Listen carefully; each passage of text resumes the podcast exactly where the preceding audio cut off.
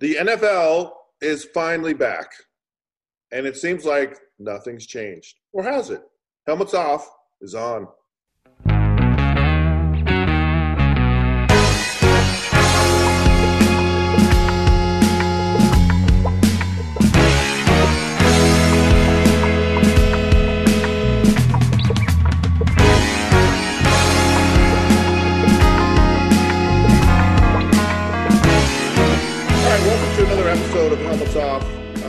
Before we get into the NFL stuff, uh, we had a rather significant uh, change in college football, and that is that the Big Ten, one of the traditional conferences in uh, college football, Power Five conference, has decided unanimously to begin playing football, and not in uh, January and not in November, but actually in October.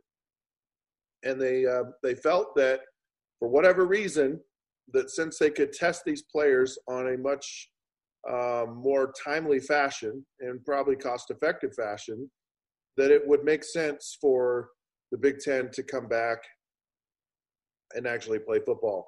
What what I don't understand with all of this, it's like they had all this time, all of this time since since this virus started, and then at the eleventh hour, and I mean the eleventh hour, two of the main conferences in the country just decided to say, hey, we're out, we're done. And it's always felt to me like that wasn't the reason, that it wasn't the doctor's advice, that it wasn't it wasn't the concern of of the you know player safety. I really believe, I firmly believe this, that it, it had to do with uh, the um, the players talking about being united. And the fact that the players may, down the road, if something bad were to happen, long term health issues with a myocarditis uh, or other, other things, which happen in any person who actually gets uh, a virus, by the way. In fact, there was uh, Star Lotulelei who played at Utah, was considered one of the top picks in the draft, had had a, a, a the flu essentially and had myocarditis and it showed up on his report and they said hey this guy's got a problem with his heart. Well it turns out that he didn't. Uh, it was just the flu. So it just never has made sense to me why all of these doctors have such different opinions and why the pac 12 and the big 10 decided not to play football. And i really believe that it was just cya we don't want to uh, expose ourselves to any long term lawsuits, class action suits that could happen down the road. And these players could have something happen from anything possibly and blame it all on this virus. And who's to say they weren't right? And that we forced them to play. I've always said, let the players opt out. Uh, let you know, let the ones who want to play play. Start the season. If things don't work out, you have issues. You just pull the games. I mean, BYU's playing Army, and they said, no, we're not going to play the game. Too too many too many uh, you know chances, and we and they just didn't play the game. And and college football kept going on. It's still going on. That game may or may not be rescheduled later in the year, but they're still playing the games. So I really think, and I, I think this not because uh, they had this magic, you know, this magic bullet, uh, but they they decided that um, college football was going on without him. The fact that they were going to have a college football playoff, the fact that they're going to have Heisman Trophy races and other other postseason awards, and and it just was too much. Fact that the NFL started to play, fact that that all these other sports are out playing, and it just looked bad. On top of being sued for not playing and having all these players that were not happy about it and were very vocal about it, and they didn't play. Uh, recently, there was a, a, a, letter written to the governor of the state of California by the USC football team. And in, in that letter, and this is why I think all of all of this um, this concern over a lawsuit has been really the issue. And it's not player safety, it's not whatever these players wrote, they said, look, we understand that the We Are United thing um, may have had some kind of uh, inference that maybe we didn't want to play, and we do want to play, and uh, maybe there was an inference that we didn't think anything would happen this year, but we also, you know, we didn't want players who said, "Hey, I'm not comfortable playing," to not lose a year of eligibility. And I think it's a reasonable request, but um, there was a reason they put that in there. It was a reason because I think there was this perception, and again, I think it's the only reason, the only explanation that even begins to make any sense to me that uh, why why these conferences pulled this. They were just they were just concerned about uh, legal long term legal issues, and that's just what I believe. I don't think you're going to change my mind. I think there's another interesting uh, subplot in this whole thing. The president of the United States, President Trump, went to and visited with several of these uh, schools and actually pleaded with and requested that they come back, that they they find a way to continue uh, with this the, this the fall sports, and of course, they could have made this decision back when when the president came out and, and asked them to do this. But they can't be political, or maybe they can. I don't know. So it would look really bad. The president comes out, pleads with the Pac or the Big Ten, Pac-12, to start football again, and and they go, "Yep, we're going to do it." Then they say, "Oh my goodness, we're we're bowing to the request of the president." So he came out a couple of weeks ago, and they're like, "We're just going to sit on this for a little while uh, until we can, you know, we can't have it appear to be a political thing. But how how magically, magically that the um, Big Ten now has this early, often testing procedure, and that was kind of it's kind of the saving grace for them.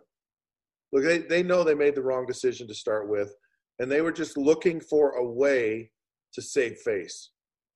And they can't just go, oh, yeah, our bad. You know, we kind of messed up. We should have been playing football. This made a bad choice. And this, this early testing gave them the opportunity to actually say, okay, we can now do this. Now, what's going to be interesting four of the five power conferences have now decided to play football. I, I don't think it's uh, a question of if the Pac 12 is going to do it. Now it's a question of when clearly the, the Big Ten wanted to be in the playoff picture. I don't know that the Pac 12 legitimately thinks they have a team that could contend for the playoffs. With the fact that all of these conferences are just playing conference schedules, you're probably going to have a team, uh, a, probably a one loss Power Five conference uh, champion will make it. And that's probably the best you could ask for. I wouldn't be surprised if there are teams that have two losses there may even be one with three. There may be one of those UCF teams out there this year that might make the playoffs with an unblemished record. Who knows? It's highly unlikely, but um, if there was ever a chance for the Power Five or the Pac-12 to get into the playoffs, I think it would be this year. So having having that said, um, it's going to be really interesting to watch in the next little while and see how the Pac-12 gets tremendous heat now. I mean, you got USC writing letters to the governor. You've got all these other, you know, other issues out there. Now they're going to claim now there's all these fires and it's a health hazard for these teams to be playing under these air conditions, you know, these with these air quality conditions. And you've got three NFL teams practicing in all different parts of Southern California. You have uh, the Seattle Seahawks in the state of Washington. You have so there, there, you know, this excuse about fires. oh, excuse me, I got smoke from bad air quality. Um, look, if they, if the state of California, state of Oregon, Washington, they want to play football, they can make the choice to play football. It's not that hard, and so it's just going to be interesting to watch. How do these schools? How does everyone handle? The pressure from, from that they're now going to get the Pac-12 because they're the only conference, the only Power Five conference not to start. Will it push up their start their start date? Will they come out with an announcement fairly soon? It'll be fascinating to see, and it will be absolutely just awful and atrocious if they continue continue to bury their head in the sand and not let these teams play. Uh, good stuff to watch. We'll see what happens. And and not only that, it's like how does the Big Ten like in in a, a week get this information or two weeks and they're they're ready to have a season in October. You know what's going on with the with the Pac-12, and maybe there hopefully there is a lot going on, and that they get this thing going. All right, I'm going to take a break. Come back. Uh, what happened in the week one of the NFL? You'll find it here on Helmets Off.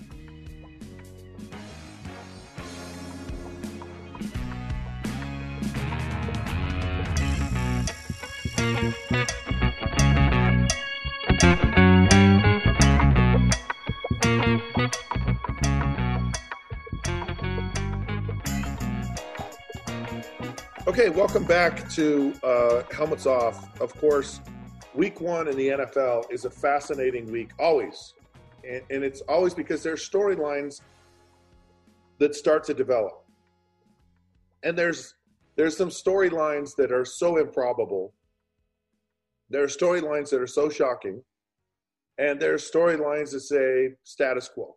Yep, this is this is what we expect and then there's kind of uh, you start to see maybe some giants emerging. Not the new york giants. Sorry madison.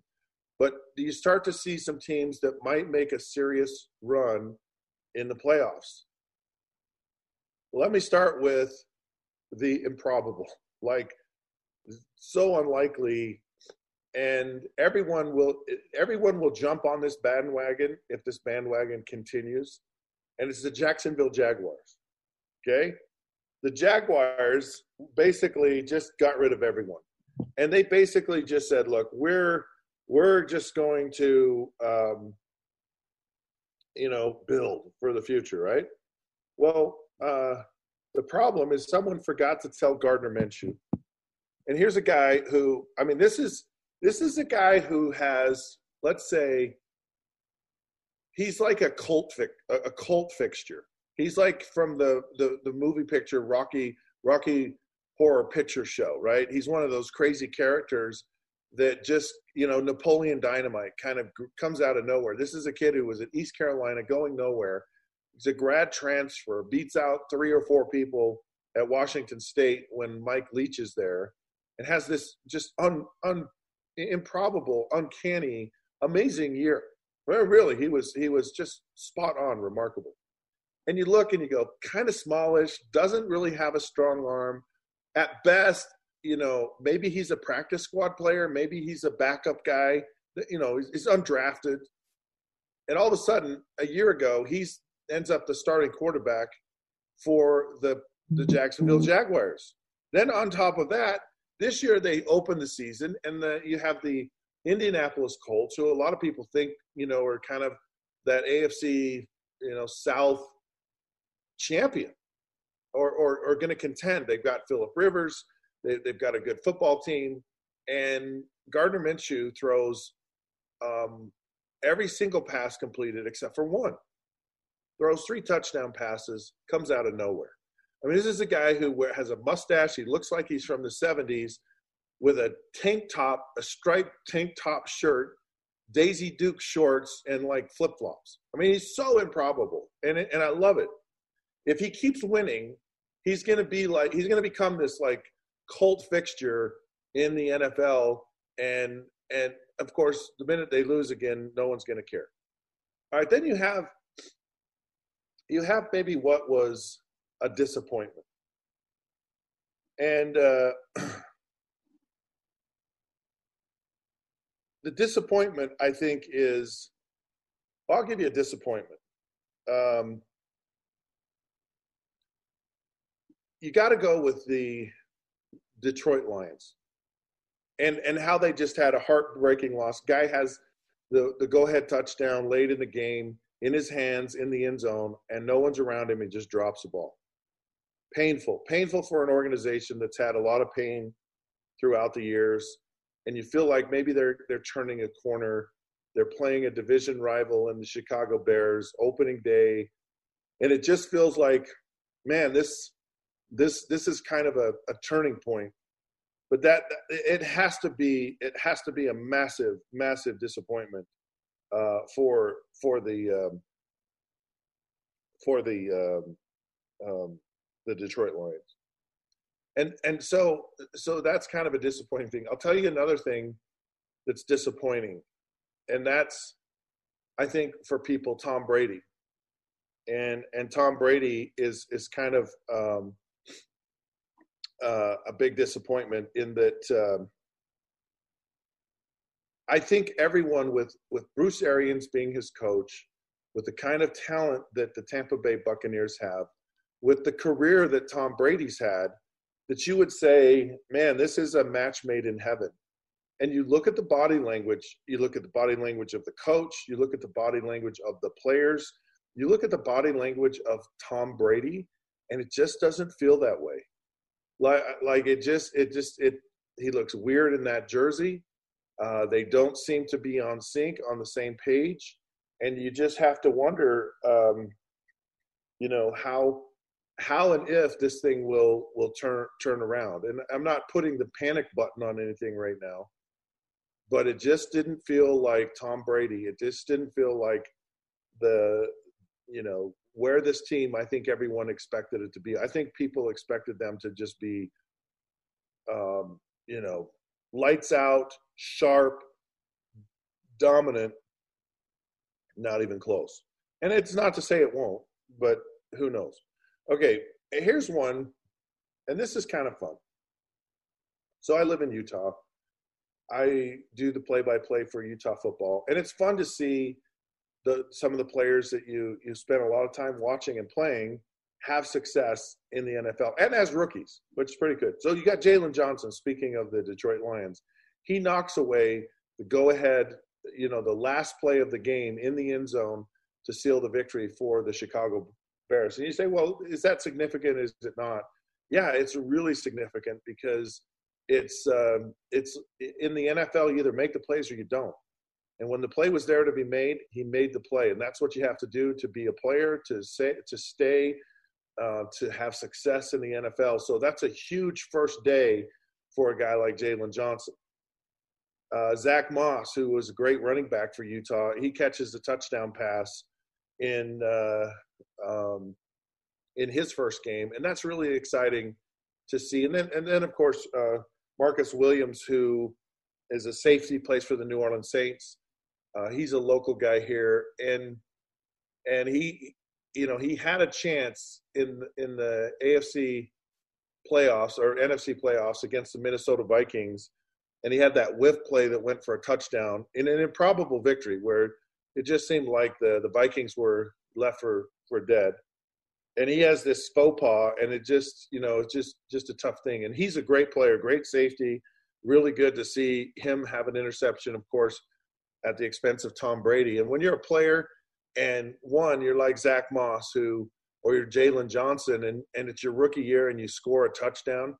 They're exciting, anyways. It, it really is. It's just there's, there's the adrenaline going through your body, how hard you work, and you go in, you score or you throw the touchdown, or you run it, rush it in, whatever, doesn't matter. Or you catch it like Zack did. It's so exciting. But when you're a rookie and it's your first game, it's almost it's almost incomprehensible. It's almost it almost leaves you like non-functioning. It's so exciting. And it's fun to see a guy like Zack, who I think I think will have a good career, and he's in a really good place in Buffalo.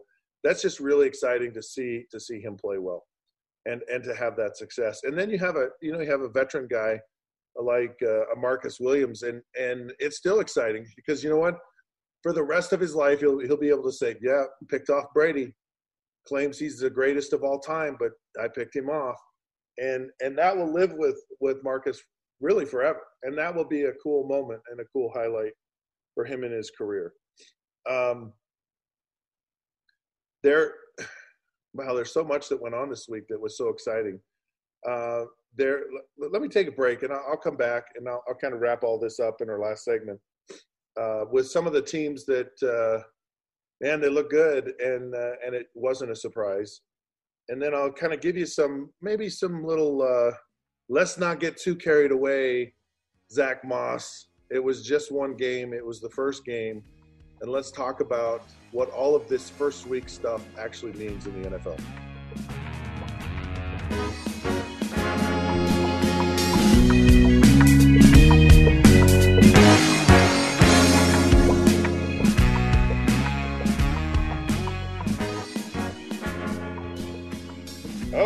Back to Helmets Off. Scott Mitchell, your host here, final segment of the show.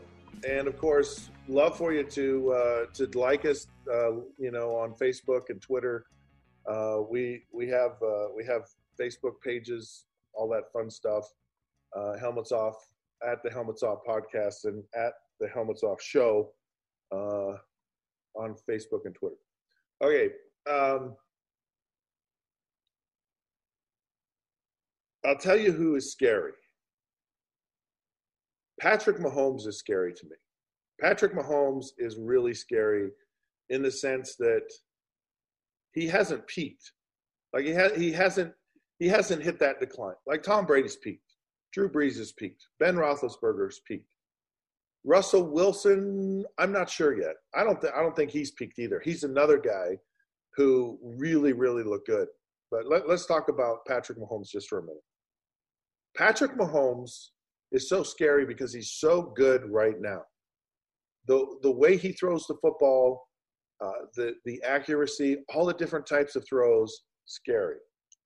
But what's even scarier is this kid wants to be really good and competes for championships and has that mindset every day he steps on the field. What you saw him go and do in the playoffs where I talked earlier in this in this podcast. You either make the play or you don't. Bill Parcells, you know, your record is what your record is, and that's who you are. Whether you like it or not, it's just that's what that's who you are. And and so you see Patrick Mahomes, and he's like, you know, three years in the league, and you're just like, whoa, you know, this is uh well, it's just scary. It's scary where he can go. And I really hope he stays healthy. I hope that Andy Reid stays around because it's so helpful to have a system that you know and you just you understand. It's it's so so invaluable. So to have to have that happen and watch him play the first you know the first first game of the season you just you have to be excited. You have to be fascinated quite frankly. If you're a fan of football you're a fan of the NFL to see where Patrick Mahomes goes and he doesn't seem to be affected by half a billion dollars. Just like, yeah, just playing football. And and some guys get affected by it. I think a guy like Todd Gurley got affected by getting a lot of money. I really do. And and I think there are other players that that's happened to in the past. So the other one is is Russell Wilson. And Russell Wilson is a guy that um, he's evolved into more of a quarterback, a complete quarterback, but it's only because they they've just they've they've evolved their offense. He was kind of play action behind Marshawn Lynch. He would extend plays with his legs, which he was I think he was as good as anyone in the NFL at doing that. Been to a couple of Super Bowls and and really managed himself very well in those situations. Probably should have won both of them, but it is what it is. And and he's a guy that continues to evolve and continues to get better. And the ceiling is not there for him. Another guy that uh, I think people had written off as maybe on the decline was Aaron Rodgers. Aaron Rodgers showed up big time in Week One. Almost, it's almost like it's almost like the Green Bay Packers knew that the best way to get the best out of Aaron Rodgers is to create a chip on his shoulder. By drafting Jordan Love in the first round, you put the biggest chip you possibly could on his shoulder. And I'm sure he's out to say, you know, I'm going to show you kind of attitude uh, it'll be it, that'll be fascinating to watch and see how that unfolds because he looked really really good. Um, so here's a team that I think is one of those sleeping giants, and it's the it's the Buffalo Bills. I really I know I know a lot of people, but the question mark was the quarterback. Was Josh was Josh Allen up to the challenge? And it looks like he's maturing. It looks like he's getting better, and it looks looks like with his ability to to be multidimensional, it's it's a really good team. Another guy who is scary is is the Baltimore Ravens. I wouldn't be surprised the Baltimore Ravens win the Super Bowl this year, actually. And I wouldn't be surprised if Buffalo and Baltimore are playing in the AFC Championship game. I know I know the Kansas City Chiefs are there, but um, man, uh, Lamar Jackson just looks better and better, and that's that's a scary, scary football team a lot of good football, a lot of good teams in the AFC, uh, really good teams, and, and, the NFC too. I mean, Um, you know, they're, they're, of course you have the Seahawks, you have the Saints, and the Buccaneers are going to be there. All right, let me get to just kind of let me tell you about Week One, and it's going to hold true probably longer than it would normally, simply because these teams did not have the preseason. Players don't really like the preseason, but you need a couple of games. You need two, three games just to kind of get the feel of things, and that's it, and you're good to go you can get a better read on some of these younger players, whether you, in an evaluation, game situations, are these guys good? Are they not good? Whatever. And so, with that being said, don't don't read too much into what I just said to you.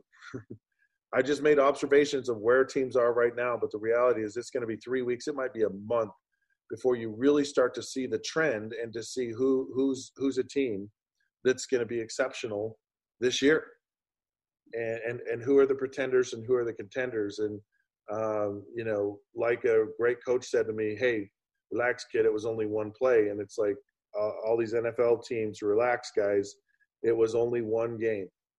And I guarantee you, you're going to see a better performance from the Tampa Bay Buccaneers. You're going to see better performances for a lot of other teams down the road.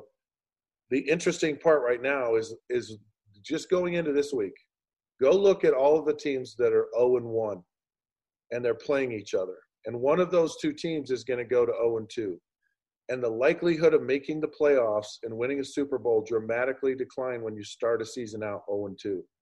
So it'll be if don't watch the teams that are that watch the teams that are struggling for their survival because that psychological uh, impact of that 0 and 2 start starts to wear on these players and they start wondering can we can we actually win and those are your fascinating matchups. And I'll give you one the Bengals and the Browns, two teams that really need to win football games, and they both play each other on Thursday night. Fascinating matchup. A lot, a lot of 0 and 1 teams that are that'll be interesting to watch. That maybe maybe you don't pay a lot of attention to because you want to watch, you know, the the marquee good games. But some of these teams are, you know, their season might be over before it ever starts.